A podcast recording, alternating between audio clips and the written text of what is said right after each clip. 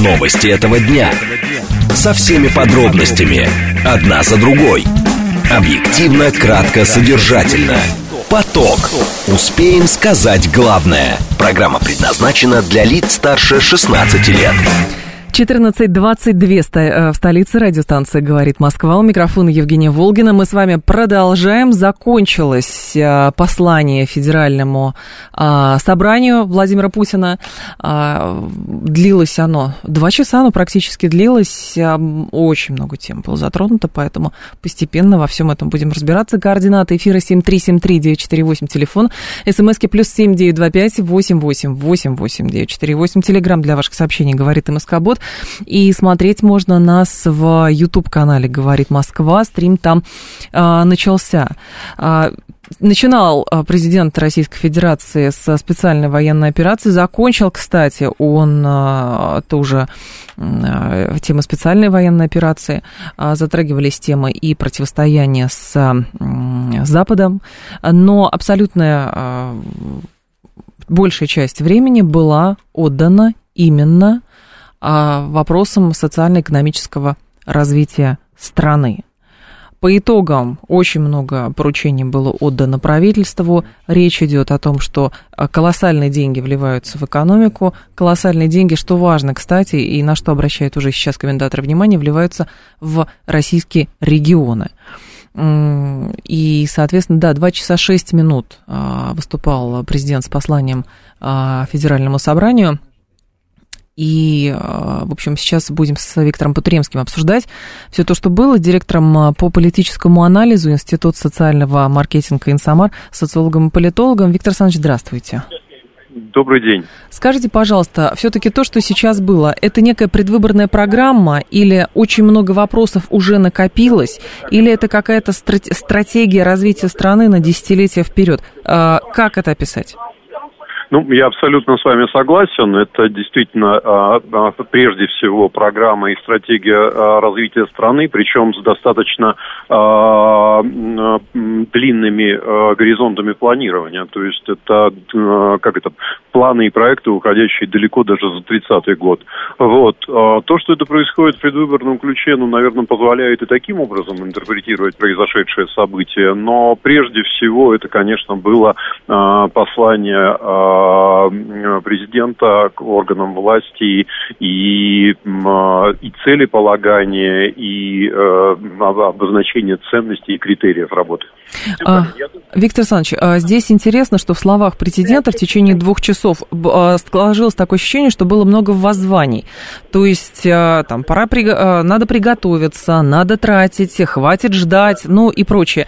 Есть ощущение, что как бы президент страны призывает, ну, видимо, органы власти, не знаю, проснуться, активизироваться, не может до кого-то достучаться. Как это понимать? А, ну, вы знаете, я соглашусь только отчасти. Угу. А, чем я, безусловно, согласен, это с тем, что а, тема эффективной власти является а, важным и ключевым критерием а, в целеполагании президента на протяжении последних лет.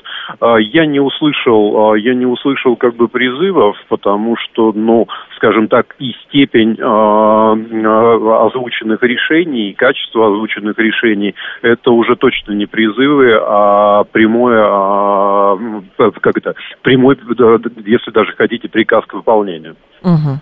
С чем связано, что нынешнее послание Путина стало все-таки каким-то самым а, длинным в истории?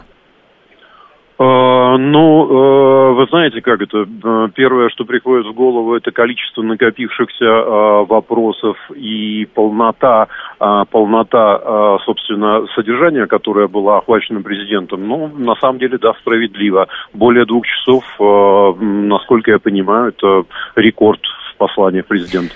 Получается, некоторые ваши коллеги уже отмечают, что президент оформил а, уже официально, что появился новый а, кадровый лифт, новый социальный лифт. Это люди, прошедшие специальную военную операцию. И это а, как бы люди да, я бы оставил все-таки интерпретации историкам. Вот, угу. но, безусловно, параллели напрашиваются. В самом конце послания было озвучено создание новой кадровой программы.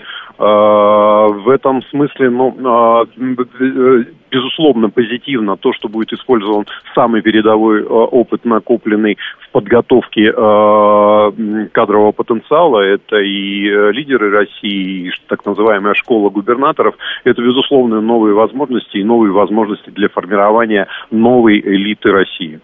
Но с вашей точки зрения, Виктор Александрович, а формирование новой элиты России а, будет происходить по какому пути? А, соответственно, представители, люди, прошедшие зону боевых действий, они будут встраиваться в ту систему, которая уже существует, что называется, система всех переработает? Или система под влиянием этих людей Ничто. будет сама меняться как-то? Ничто ничего не отменяет в этом смысле. То есть у нас есть целая система кадровых лифтов, те же лидеры России, которые показали свою эффективность, а, школа подготовки губернаторов, и в этом смысле а, выпускники этих программ уже занимают а, лидирующие позиции и в промышленности, и в экономике, и в управлении регионами, и в политике. В этом смысле то, что было озвучено на послании, это еще, еще одна кадровая возможность, еще один кадровый лифт. И там достаточно точно сформулированы критерии, то есть наличие высшего образования и боевой опыт. То есть а, ну, здесь мы можем а, процитировать президента, который говорит о том, что люди, которые а, ну, своим решением и своей жизнью показали свою позицию относительно страны и готовы принимать ответственность, безусловно, должны быть востребованы в стране. Вопрос новых социальных проектов, прежде всего социальный проект, национальный проект «Семья». А у нас и так был объявлен год семьи, деньги регулярно вливаются, но что меняется, когда объявляется национальный проект? А, ну, э, во-первых, это а, масштаб и значение, то есть это, безусловно, становится а, не просто как бы там ценностной декларацией или политическим заявлением, а это становится реально работающей технологией, направленной прежде всего на достижение конкретных измеримых показателей, которые были озвучены президентом. Создание национального проекта – это очень серьезное масштабирование, то есть это выход на более высокую экономику, экономику, на более высокие, а, высокое обеспечение, mm-hmm. вот, и в этом смысле, а, ну, то есть, а, скажем так, это еще и систематизация, то есть льготная ипотека, продолжение материнского капитала, налоговые вычеты и так далее, и так далее, то есть все это позволи, позволило сейчас перейти на это национального проекта. Но в этой связи mm-hmm. я бы еще обратил внимание да. на национальные проекты, связанные с молодежью, тоже очень востребованное mm-hmm. и очень важное направление, уровне. И, безусловно, а, для перехода вот на этот уровень национального проекта, это в том числе и опыт, накопленный исполнительной и законодательной властью. Спасибо большое, Виктор Александрович. Благодарим вас. Виктор Патуримский был с нами, директор по политическому анализу Института социального маркетинга «Инсамар». Новости мы продолжим. Новости этого дня. Со всеми подробностями. Одна за другой. Объективно, кратко, содержательно. Поток. Успеем сказать главное. 14.36, столица, радиостанция «Говорит Москва». У микрофона Евгения Волгина. Мы с вами продолжаем несколько ваших сообщений по поводу а, послания. Послание президенту обсуждаем. Так, проектов много, только откуда деньги? А, половина а, половина бюджета а, уходит на специальную военную операцию, потом скажут, планы изменились, нацпроекты отменяются, денег нет. Кто сказал, что планы... Кто сказал, что половина бюджета, во-первых, на специальную военную операцию тратится? Кто сказал, что деньги на нацпроекты отменяются? Ну, просто когда утечка капитала прекращается или серьезно уменьшается, то, в принципе, деньги в стране остаются. Они и до этого были, но это называлось стерилизация денежной массы, поэтому как-то не принято было вкладывать внутри страны. Но сейчас посыл такой, что, в принципе, деньги есть, можно их найти, и вкладывать внутри страны. Вот о чем речь. Если с этой стороны попробовать рассмотреть. Михаил Делягин с нами, зампред комитета Госдумы по экономической политике, доктор экономических наук. Михаил Геннадьевич, здравствуйте. Добрый день. Скажите, пожалуйста, а если от э, послания от, отталкиваться, наши слушатели уже пишут, что планов много, но откуда деньги, хватит ли на все? Вы знаете, в федеральном бюджете только заморожено более 11 триллионов рублей в одном только фонде национального благосостояния. В этом году туда полтриллиона собирается заморозить. В следующем году 1,4 триллиона будет заморожено. Это все по принятым бюджетам. Так что денег-то как у дурака махорки, вопрос, как они будут использоваться. Какой у нас будет норматив коррупции, посмотрим. Но с учетом того, какие заявления еще не делал президент и заявлял, а какие, на какие планы собираются тратить и сколько собираются тратить денег, возникает вопрос, их будут брать вот из этих замороженных резервов, как вы говорите, или ну, еще или что-то? из текущих, или из текущих доходов. Инфляцию же никто не отменял, внеплановую, которая, я думаю, в разы превышает официальную. Соответственно, дополнительные доходы бюджета тоже очень существенны. Поэтому я, честно говоря, не вижу здесь э, проблемы. Кроме того, что вы, как и все представители, ну, так сказать, правительства, говорите тратить, а не инвестировать, что уже предполагает бессмысленность расходов. Вы в смысле, вы, про, вы про меня говорите? Да, я про вас говорю, но и про Так. министра финансов, про многих других. Я, правда, не хожу еще в состав правительства Российской Федерации, Все поэтому... впереди. А, По крайней мере, ритор- риторику уже освоили. Полдела сделано. Михаил Геннадьевич, может, мы не на личности все-таки, а про дело?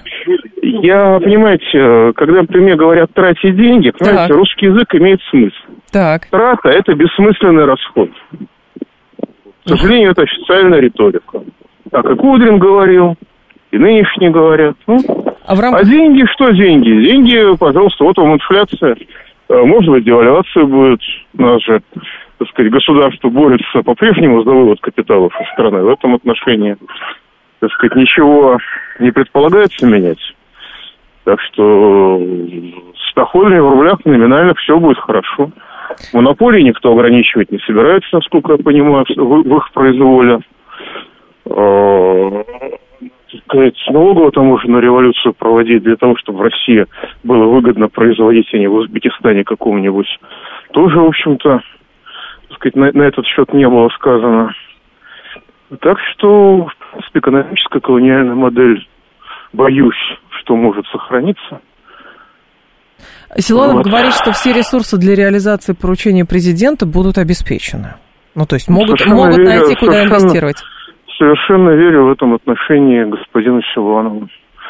Э, э, Понимаете, это звучит как сотни, сотни миллиардов рублей, но э, ресурсы федерального бюджета, деньги, которые там заморожены, они колоссальны.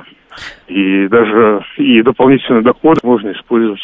То есть, У ну, нас только в результате, понимаете, у нас только в результате единого налогового, единой налоговой выплаты у нас э, кассовый разрыв вырос на чуть не на, на, на одну четвертую десятую триллиона рублей. У мгм. нас просто из-за того, что деньги собираются в конце месяца, а тратятся э, в конце следующего. так. А вот, у нас только поэтому 1,4 триллиона рублей мгм. по данным федерального казначейства зависает в бюджете. Это фантастическая бесхозяйственность, которой все аплодируют и все люто гордятся.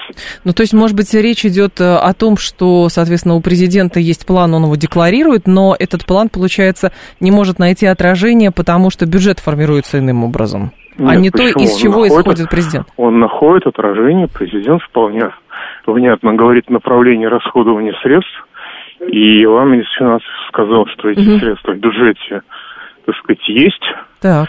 И действительно они там есть. Но будет ли их тогда оттуда инвестировать, соответственно, в экономику? Вот а это второй будут ли, а вопрос. будут, ли- бу- будут ли выполнять а, указания президента или будет как с майскими указами, но это вопрос Мгм. открытый. Майские указы, он даже на них ссылался в этот раз. Мгм. Майские указы 2012 года. Когда президент говорит, что к 2013 году все регионы России должны стать более самодостаточными, за счет чего эта самодостаточность приобретается? В экономическом плане. Ну, вы знаете, по-хорошему, Мгм. во-первых, более самодостаточный – это э, снизить долю, так сказать, дотаций в расходной части бюджета на одну десятую процента. Это уже соответствует фор- с формальной точки зрения этому указанию. Так. А также президент предполагает, что будет развиваться экономическая база, что будет развиваться хозяйство в этих регионах. Про это сказано не было ни слова. А Про формирование шестилетнего бюджета было. Что поменяется? Шестилетнего бюджета. Да. Но смотрите, президент говорит, сейчас скажу, предложил формировать не только трехлетний бюджет, но и шестилетний финансовый план. А, ну, Финансовый план, Не, не да. бюджет, не бюджет, а финансовый план. У нас сейчас как? У нас сейчас есть э, финансовый бюджет, э, федеральный бюджет на один год Да. И на два года наброски, которые потом переписываются. Так. Ну а теперь эти наброски будут еще в более общей форме, и не только на два года, но и еще на три. Так что, это, конечно, повышает устойчивость и повышает надежду, но Угу. А перспектива повышения минимального размера оплаты труда, насколько это реализуемо в нынешних условиях? Это совершенно реализуемо, это не требует больших денег. Так. Я просто напомню, что даже, даже а, а, а, а названное повышение, по-моему, в полтора раза, оно все равно будет э, размер оплаты труда ниже прожиточного сегодняшнего реального минимума там, по-моему, до 35 тысяч говорилось. Да, да, до 30 -го года. Вот, э, да, ну, знаете, сегодня прожиточный минимум отчетливо выше 35 тысяч рублей на человека. Реально, если брать, конечно, реальные, а не фиктивные. Uh-huh. Так что, с одной стороны, конечно, выдающиеся достижения, выдающееся приближение к реальности, но мы же не знаем, какой будет реальный скачок цен к 30 году. Учитывая, что да. ни слова не говорилось про ограничение произвола монополий, но я думаю, что скачок цен будет приличный. А, может быть, подразумевалось, что вопреки, а не благодаря? Не понял. Может быть, подразумевалось, что вопреки, а не благодаря? Но ну, вы говорите, что ничего не было сказано про произвол а, монополий. Что значит вопреки? Если у вас есть безнаказанный произвол монополии, как сейчас, монополия задирает цену настолько, насколько вы хотите. Угу. Соответственно, ваши 35 тысяч рублей через в 30 году могут быть покупательной способности меньше, чем 19 тысяч сегодня. Существенно меньше. Так. Это вопрос масштаба, масштаба роста цен. А масштаб роста цен определяется в степени аппетитов монополий, если вы эти аппетиты никак не сдерживаете. Есть вопрос от нашего слушателя. А не получится ли, что придется включать печатный станок? Знаете, во-первых, в федеральном бюджете достаточно денег для того, чтобы ничего включать было не нужно. Угу. Во-вторых, в условиях, когда у нас в стране существует жесточайший денежный голод, включение печатного станка – это благо, а не проблема, потому что денежный голод снижается, а инфляция тормозится так. просто потому, что деловая активность растет быстрее, чем денежная масса. Мы это проходили в конце 22 года, мы это проходили в конце 98-го, начале 99-го годов. Так что здесь все, это страхи какие-то навеянные Гайдаровщиной до сих пор.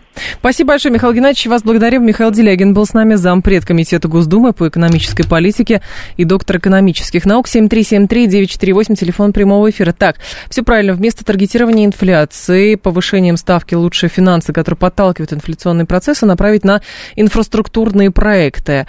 Так, а, пятая экономика в мире при пенсиях в 200 евро. Что думаете? Посыл такой, всем все дадим, построим, простим, Олег Измайлов говорит. Но, вы знаете, про простим там две трети, если вы про долги, у регионов, то там списывается а, две трети долгов, но они списываются не просто так, что деньги можно будет вот вообще никак, но, а, соответственно, подразумевается, что регионы должны были эти деньги отдавать в счет погашения долга, но они эти деньги должны будут вкладывать в какие-то проекты в своих регионах. Вот какая схема. То есть, возможно, это же потом будет оформляться в какие-то нормативные акты, а в какие-то законодательные инициативы, очевидно совершенно.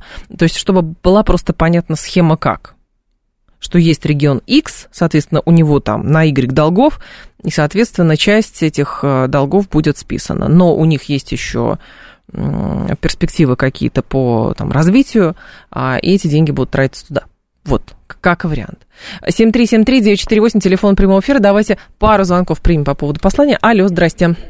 Здравствуйте. Да, Евгения. пожалуйста, слушаем вас. Ну, я послание слушал полностью. Да. Вот оно произвело на меня сильное впечатление. Вот, но, в каком плане?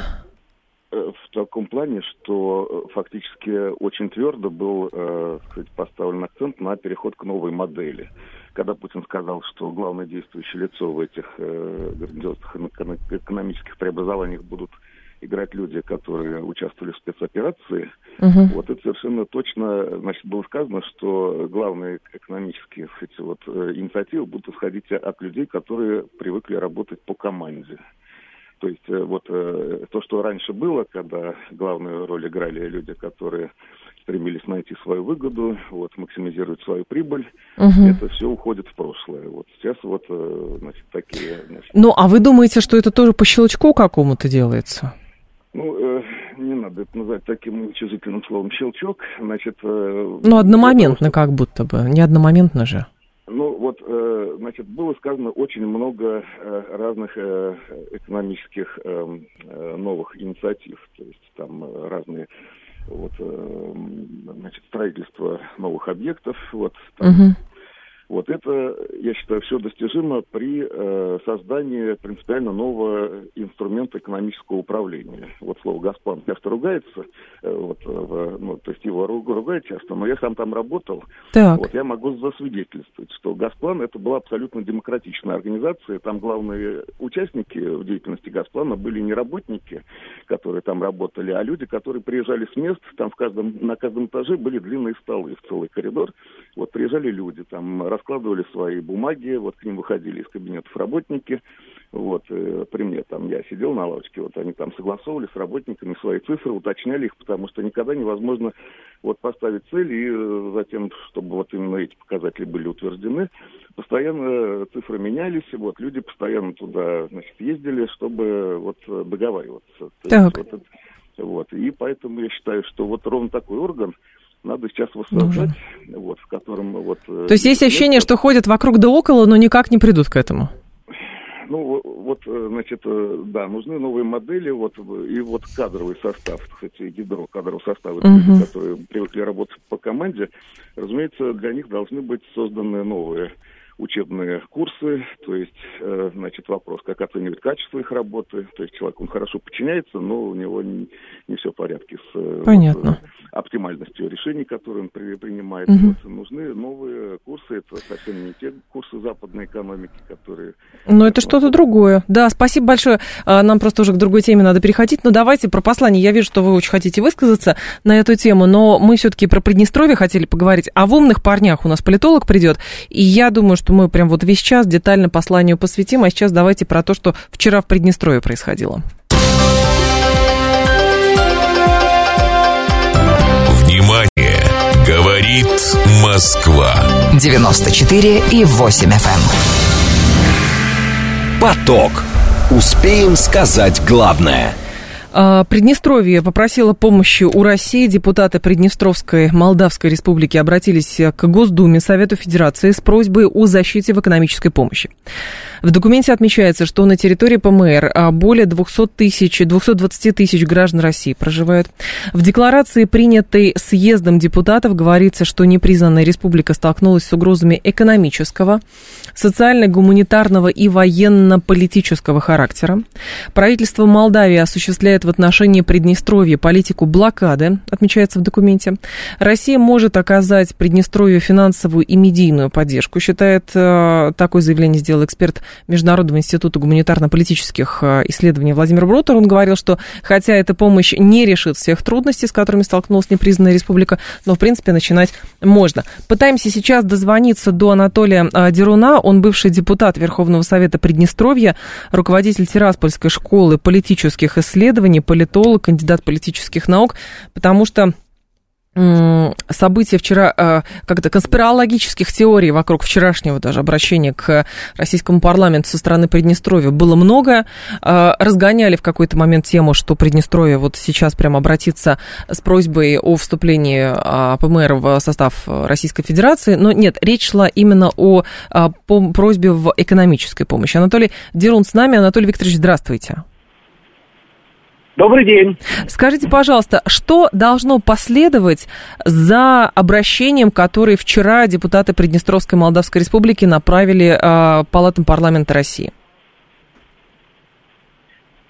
Ну, традиционно э, после такого рода обращений следует угу. такая, ну, запускается рабочий механизм со стороны Приднестровья, оформляются бумаги, так назовем, рабочего порядка с предложениями в экономическом плане, как видел бы Тирасполь, какую помощь могла бы оказать Москва, Приднестровье. И эти бумаги направляются уже там по линии исполнительных органов власти и вырабатываются соответствующие решения.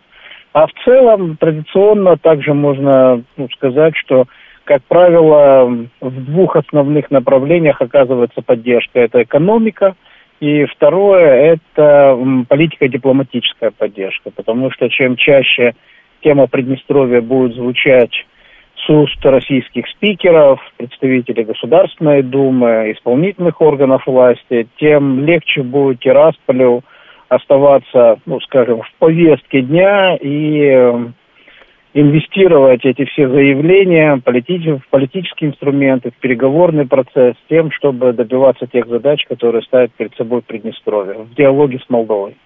А, чего в данном случае Анатолий Викторович а, все-таки ждет а, по Приднестровье, когда делает обращение об оказании экономической помощи а, со стороны России? Вот каких действий со стороны России ждут, чтобы понять, что да, нас услышали? Ну, уже по той реакции в средствах массовой информации Тирасполь может э, с абсолютной уверенностью сказать, что нас услышали.